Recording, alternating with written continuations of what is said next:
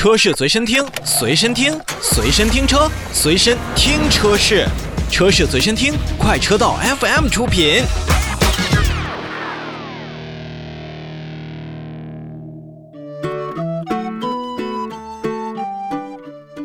在前几期的节目当中呢，跟大家提到了北京四零征战达喀尔赛事的事儿，一下子呢也是把大家对于越野的话题给勾了起来。这为期十三天的一个赛程呢，确实不光是代表了整个越野界的一个最高水平的赛事，同时呢，也是北京四零代表中国力量的一次朝圣之旅。更是检验自己实力的最好的一个舞台。现在在国内市场啊，很多品牌都在推出自己的硬派 SUV，但是对于咱们消费者而言，能有合格的产品力，才能让我们进行穿越呀、越野的时候走得更远。那参加达喀尔拉力赛是当之无愧的勇敢者的游戏，在赛场之上得真经。那么无疑就是一个大胆并且非常正确的决定。当我们还看着之前达喀尔赛事信息的时候呢，北京越野宣布达喀尔赛事完赛之日就是北京四零新品刀锋英雄版正式预售之时。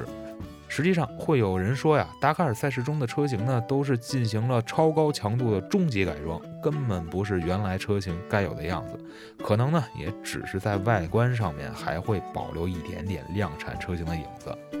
的确如此，因为针对这么严苛的漫漫征程呢，如果不进行相对强度的能力提升，贸然参赛就是对于达喀尔这三个字的不尊重。不过，不同于其他品牌参加达喀尔这个车型啊，北京越野在自己的车型，呃，整个一开始，它实际上就是形成了一个叫体系化、战略化和直营化的这么一个方针。同时呢，会借助赛场的研发测试技术去反哺量产车型。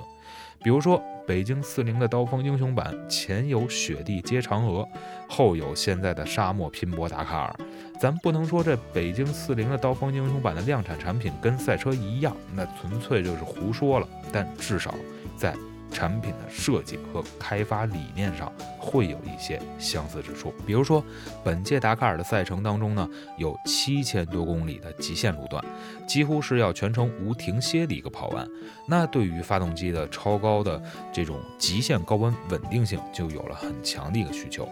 而针对于北京四零的刀锋英雄版全新调教后的 2.3T 发动机，它的极限的成温会达到摄氏126度，也是大大增加了日常在使用当中没有后顾之忧的一个表现。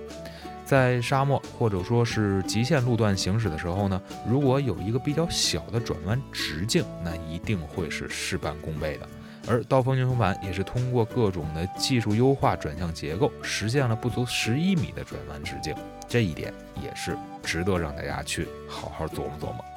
而对于柴油总成来说呀，我相信也是不少越野深度爱好者的心头好。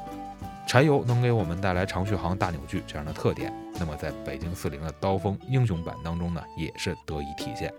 同时呢，在越野当中，对于胎压也必须保持时刻关注。而刀锋英雄版甚至连备胎都是配备了 TPMS 功能，再加上标配的分时四驱，配合前后电控所实现的三把锁功能，也让刀锋英雄版有了更多走出去的底气。其实从接嫦娥到出征达喀尔，北京四零的刀锋英雄版不仅让咱们越野爱好者看到了这款车的产品的实力，也是看到了北京越野它在整个品牌当中对于越野的这份热爱。而对于北京四零来说，作为北京越野的销量支柱，在一系列的产品升级之后，估计也会得到更多越野爱好者的青睐吧。